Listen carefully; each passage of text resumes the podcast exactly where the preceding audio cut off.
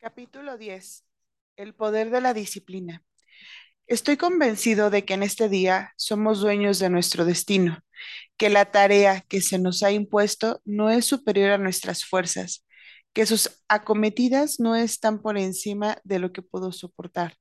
Mientras tengamos fe en nuestra causa y una indeclinable voluntad de vencer, la victoria estará a nuestro alcance. Winston Churchill. Julián siguió utilizando la fábula mística del Yogi Raman como piedra angular de las enseñanzas que estaba compartiendo conmigo. Yo sabía que el jardín de mi mente era una mina de poder y potencialidad. Por el símbolo del faro, había aprendido la gran importancia de tener un propósito claro en la vida y la efectividad de marcarse objetivos. Mediante el ejemplo del luchador de sumo japonés, me había introducido en el concepto del Kaizen y en los beneficios que se derivarían del autodominio, pero ignoraba que lo mejor estaba por venir. Recordarás que nuestro amigo voluminoso luchador, el voluminoso luchador, estaba desnudo, sin contar el cable de alambre de color rosa que cubría sus partes pudendas. Repuse animadamente. Cierto, asintió Julián. El cable rosa servirá para recordarte el poder de la disciplina cuando quieres forjarte una vida más plena, feliz y esclarecida. Los maestros de Sivana eran sin duda las personas más sanas, contentas y serenas que he conocido jamás, pero también las más disciplinadas. Estos sabios me enseñaron que la virtud de la autodisciplina es como un cable de alambre. ¿Alguna vez te has parado a examinar un cable, John? No es que sea una de mis prioridades, la verdad, admití con una sonrisa. Hazlo cuando tengas ocasión. Verás que consiste en muchos y diminutos alambres puestos uno encima de otro. Cada alambre por sí solo es fino y frágil, pero todos juntos suman mucho más que sus partes, de forma que el cable es más fuerte que el hierro. Algo similar ocurre con el autocontrol y la fuerza de voluntad. Para tener una voluntad de hierro es esencial ofrecer pequeños tributos a la virtud de la disciplina personal. Convertidos en algo rutinario, estos actos van aglutinándose hasta producir finalmente una gran fuerza interior. Hay un viejo proverbio africano que lo expresa mejor. Varias telarañas unidas pueden atrapar a un león. Si liberas tu fuerza de voluntad, te conviertes en, dueño de tu mundo personal. Cuando practiques continuamente el viejo arte del autodominio, no habrá obstáculo ni crisis que no puedas superar. La autodisciplina te proporcionará las reservas mentales requeridas para perseverar cuando la vida te ponga a prueba. Déjame prevenirte de una cosa. La falta de fuerza de voluntad es una enfermedad mental, añadió Julián. Si padeces esta debilidad, procura ponerle solución cuanto antes. La abundancia de fuerza de voluntad y de disciplina es uno de los principales atributos de todos aquellos con carácter fuerte y una vida maravillosa. La fuerza de voluntad te permite hacer lo que dijiste que harías, levantarte a las 5 de la mañana para cultivar tu mente mediante la meditación o alimentar tu espíritu con un paseo por el bosque cuando la cama te reclama en un frío día de invierno. Es la fuerza de voluntad lo que te permite contener la lengua cuando alguien te insulta o algo con lo que no estás de acuerdo. Lo que impulsa tus sueños cuando las alternativas parecen estar en contra. Lo que te da fuerza interior para ser fiel a tus compromisos para con los demás y sobre todo para contigo mismo. ¿De veras es tan importante? Es la virtud esencial de toda persona que se ha creado una vida llena de pasión, potencialidad y paz. Julián sacó de su túnica un medallón de plata, de esos que se ven en una exposición sobre el antiguo Egipto. No era necesario, brome. Los sabios de Sivana me lo regalaron la última noche que pasé con ellos. Fue una jubilosa celebración entre miembros de una familia que vivía la vida al máximo. Fue también una de las noches más memorables y más tristes de mi vida. Yo no quería abandonar el nirvana de Sivana. Aquel era, un, era mi santuario, un oasis de cosas buenas. Los sabios se habían convertido en mis hermanos espirituales, Una parte de mi vida se quedó allá arriba en el Himalaya. ¿Qué dicen las palabras grabadas en el medallón? Te las leeré. No las olvides nunca, John. A mí me han ayudado mucho cuando la situación se ponía difícil. Rezo para que a ti también te consuelen en momentos de apuro. Escucha. Mediante el acero de la disciplina, forjarás un carácter colmado de coraje y de paz. Mediante la virtud de la voluntad, estás destinado a alcanzar el más alto ideal de la vida y a vivir en una mansión celestial llena de cosas buenas, de vitalidad y alegría. Sin ello, estás perdido como un marino sin brújula, ese marino que al final se hunde con su barco. Nunca he pensado en la importancia del autodominio, admití, aunque algunas veces sí he deseado ser más disciplinado. ¿Estás diciendo con esto que la disciplina se puede desarrollar igual que mi hijo mayor desarrolla sus bíceps en el gimnasio? La analogía es excelente. Tú pones en forma tu fuerza de voluntad como tu hijo pone en forma su musculatura. Cualquier persona, por más débil o aletargada que pueda estar ahora, puede ganar en disciplina en un plazo relativamente corto. Gandhi es un buen ejemplo. Cuando la gente piensa en ese santo moderno, suele recordar a un hombre que podía estar semanas sin comer y soportar tremendos dolores en aras de sus convicciones.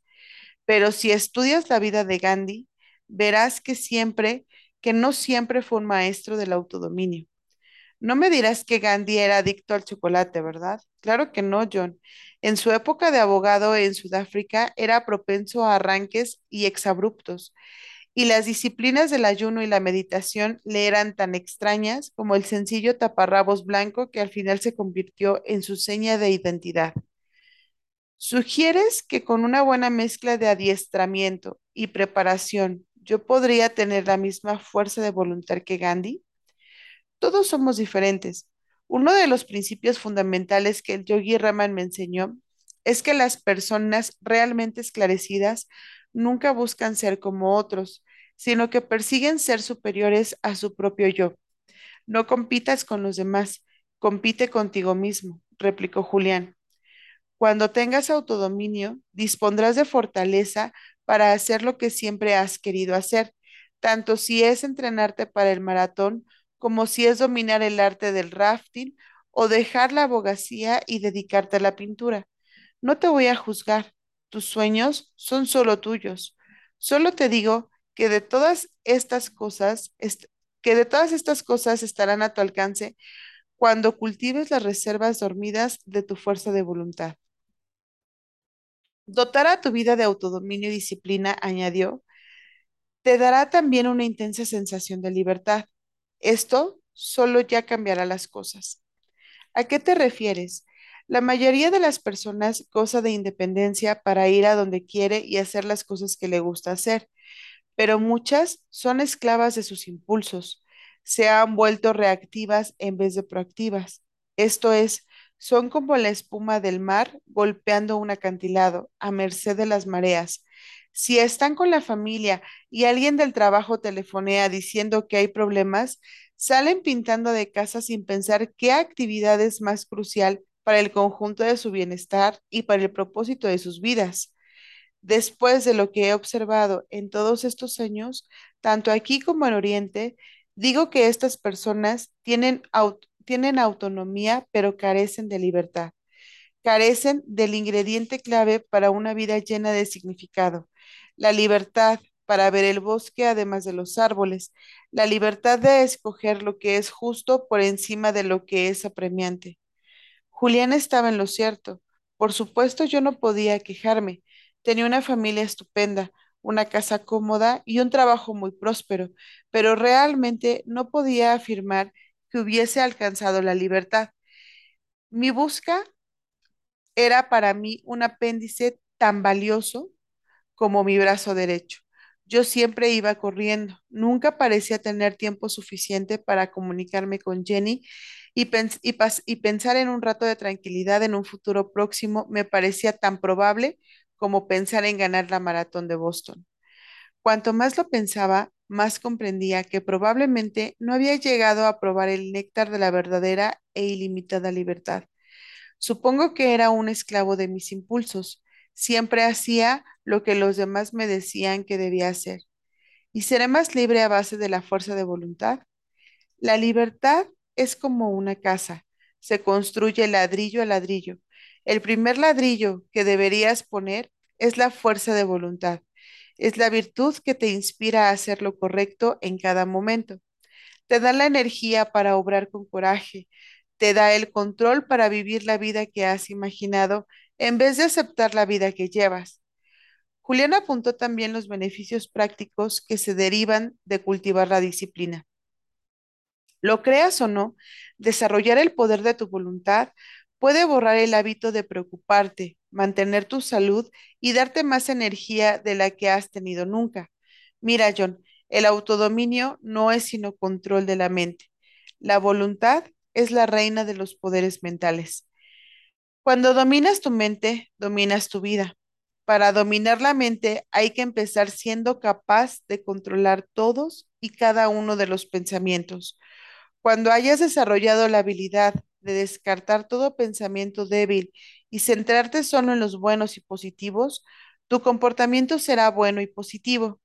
Pronto atraerás hacia tu vida las cosas que son buenas y positivas. Un ejemplo, supongamos que uno de tus objetivos personales es levantarte cada mañana a las seis y salir a correr un poco por el parque cercano a tu casa.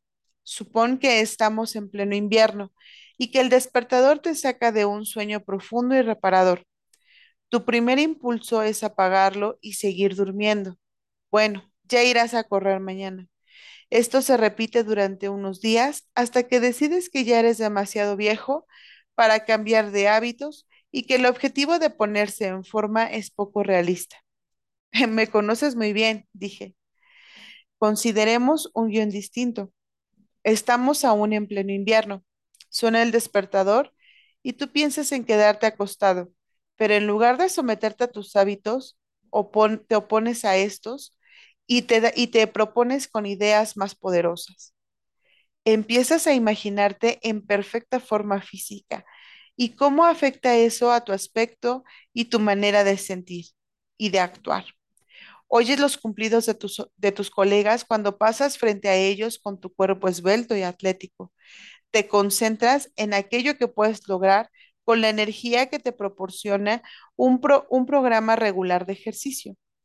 Se acabaron las noches ante el televisor porque estás demasiado cansado para hacer cualquier otra cosa. Tu vida está llena de vitalidad, entusiasmo y significado. Pero imagina que lo hago y aún tengo ganas de seguir durmiendo en vez de salir a correr.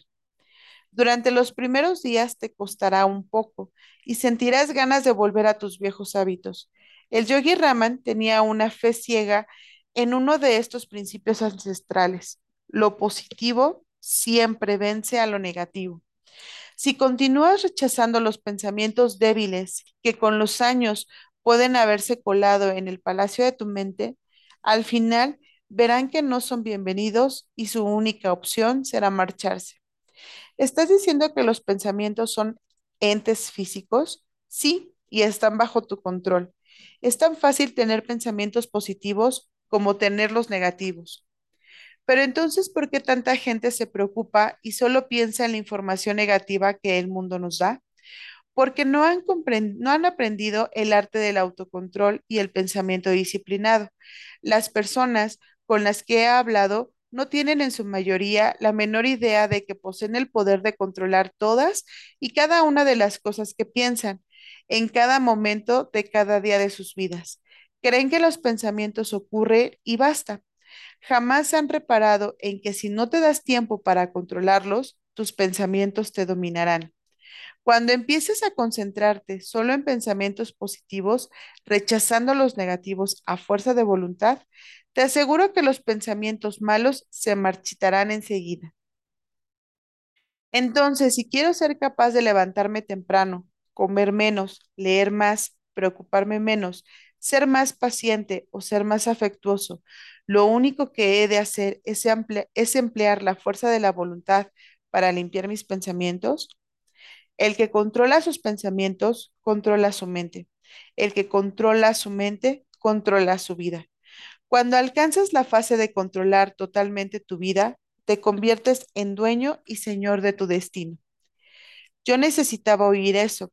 En el transcurso de aquella extraña pero inspiradora velada, yo había pasado de ser un escéptico que analizaba escrupulosamente a un abogado de campanillas convertido en yogi a ser un creyente cuyos ojos se habían abierto por primera vez en su vida.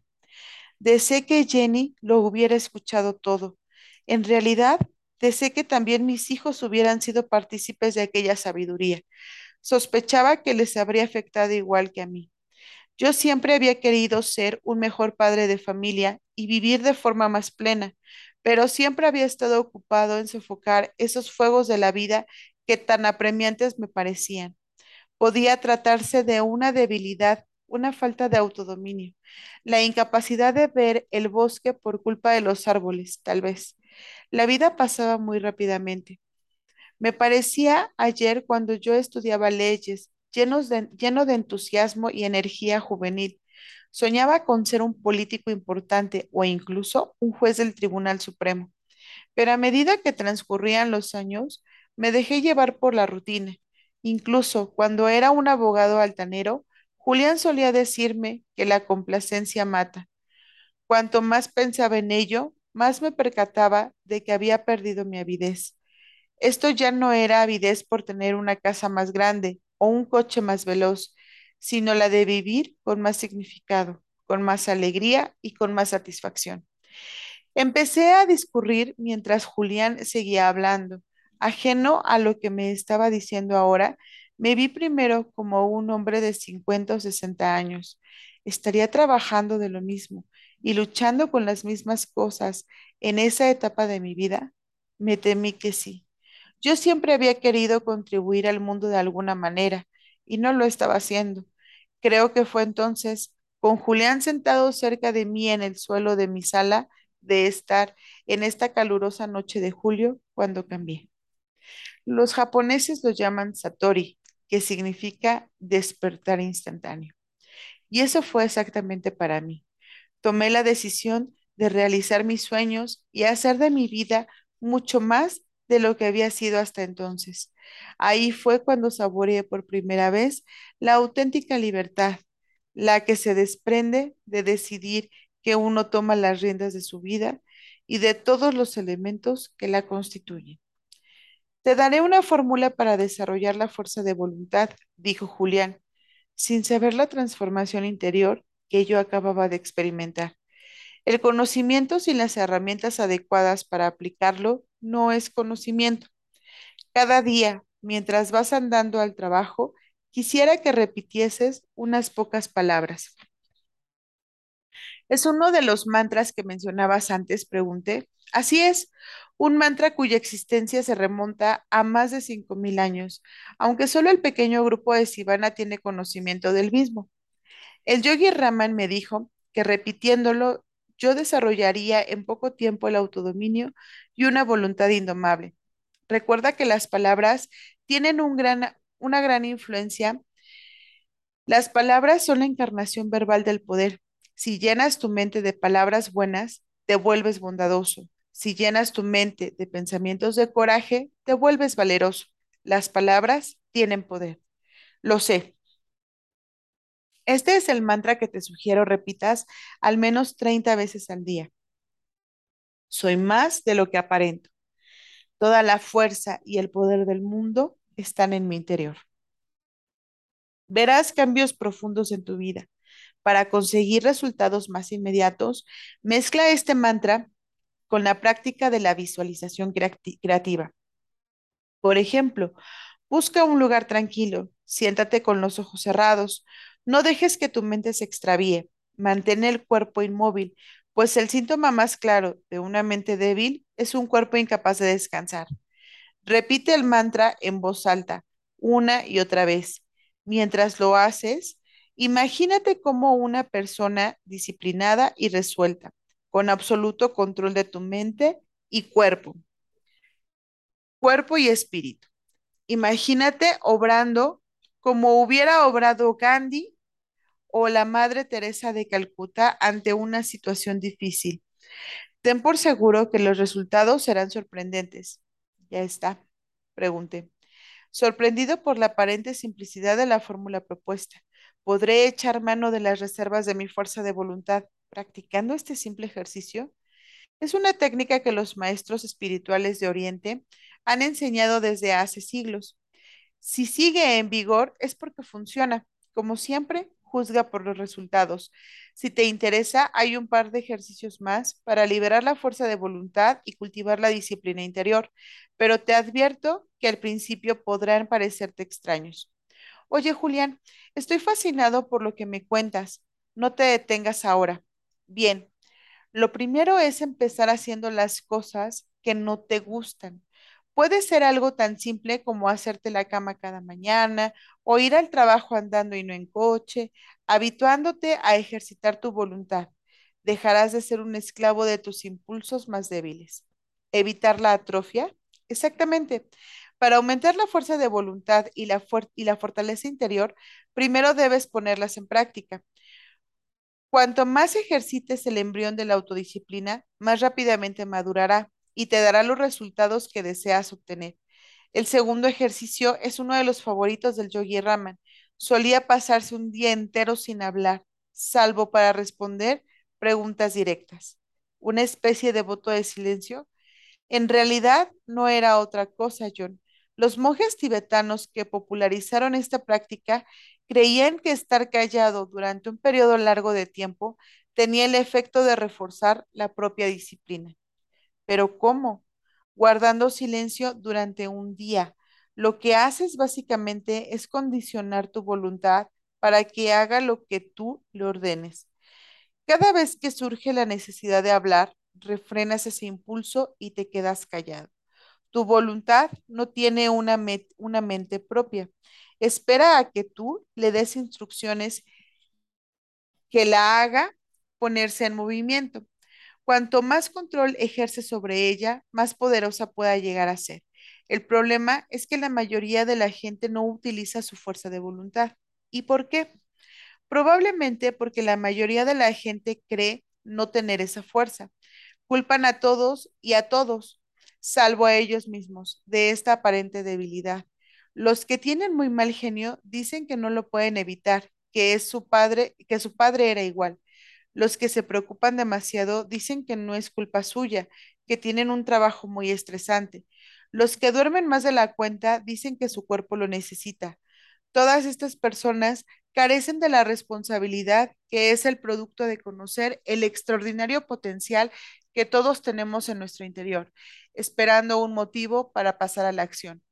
Cuando conozcas a fondo las leyes de la naturaleza, las que gobiernan el funcionamiento del universo y de todas sus criaturas, sabrás también que tienes el derecho natural a hacer todo aquello que puedes ser. Tú posees la fuerza para hacer más que tu entorno. Del mismo modo, tienes la capacidad de ser algo más que un prisionero, un prisionero de tu pasado. Para hacerlo, debes convertirte en dueño de tu voluntad. Suena complicado. En realidad es un concepto práctico. Imagina lo que podrías llegar a hacer si doblaras o triplicaras la fuerza de voluntad que tienes actualmente. Podrías iniciar este programa de ejercicios con el que sueñas hace tiempo. Podrías ser mucho más eficaz con tu tiempo, Podrías borrar el hábito de preocuparte o podrías ser el marido ideal. Usar tu voluntad te permite reavivar la energía vital que dices haber perdido. Resumiendo, el quid de la cuestión estaría en utilizar mi voluntad para de manera regular. Así es, decídete a hacer las cosas que deberías hacer en lugar de seguir el camino del mínimo esfuerzo. Empieza a combatir la fuerza gravitatoria de tus malos hábitos del mismo modo que un cohete espacial supera la fuerza de la gravedad para entrar en el cosmos. Ponte a prueba y verás lo que sucede en cuestión de semanas. ¿Ayudará el mantra? Sí. Repetir este mantra que te he dado junto con la práctica diaria de verte como tú deseas ser te servirá de apoyo a medida que vayas creando esa vida disciplinada que te conecta con tus sueños. Y no es preciso que lo cambies todo, que lo cambies todo en un día. Empieza por lo pequeño, has de dar el primer paso. Vamos creciendo de manera paulatina. Entrenarte a levantarte una hora antes y no perder ese maravilloso hábito reforzará la confianza en ti mismo y te servirá de inspiración para alcanzar cotas más altas. No veo la relación, confesé. Pequeñas victorias conducen a grandes victorias. Para alcanzar lo grande, debes reforzar antes lo pequeño. Siendo coherente con la decisión de levantarte más temprano, sentirás el placer y la satisfacción que da el realizar algo. Te has marcado una meta y lo has conseguido. Eso sienta bien. El truco está en seguir subiendo el, listón constantemente. Eso propiciará el mágico impulso que te motivará a seguir explorando tu infinito potencial. ¿Te gusta esquiar? Me encanta, dije. Jenny y yo llevamos a los chicos a esquiar siempre que podemos, que no es muy a menudo. Bien, piensa en lo que se siente cuando arrancas desde lo alto de la pista. Al principio vas despacio, pero al poco rato estás volando cuesta abajo como si el mañana no existiera, ¿cierto? Yo soy un ninja esquiando, adoro la velocidad. ¿Qué te impulsa a ir tan rápido? Mi físico aerodinámico, bromeé. Ya rió, Julián. La respuesta es el ímpetu. Y el ímpetu es también el ingrediente necesario para la autodisciplina. Como decía antes, empieza poco a poco, ya sea levantándote más temprano, dando un corto paseo cada noche o simplemente apagando el, el, televisor cuando sabes que ya tienes bastante. Estas pequeñas victorias crean ese ímpetu que te anima a dar más pasos largos en la senda de tu yo superior. En poco tiempo estarás haciendo cosas que jamás habías creído ser capaz de hacer, con un vigor y una energía que desconocías en ti. Es un proceso absoluto, absolutamente delicioso. Y el cable de color rosa de la fábula mágica te recordará siempre el poder de tu voluntad. Justo cuando Julián terminaba de revelar sus ideas sobre el tema de la disciplina, advertí los primeros rayos del sol asomando a la sala de estar. Va a ser un gran día, me dije, el primer día del resto de mi vida. Resumen de la sabiduría de Julián en pocas palabras. El símbolo El símbolo, el cable rosa. La virtud, vivir con disciplina. La enseñanza. La disciplina se logra realizando constantemente pequeños actos de coraje. Para que madure el embrión de la autodisciplina, hay que alimentarlo. La fuerza de voluntad es la virtud esencial de una vida realizada. Las técnicas, mantras, visualización creativa, el voto de silencio. Cita valiosa. Rechaza los pensamientos débiles que se hayan colado en el palacio de tu mente. Verán que no son bienvenidos y su única opción será marcharse.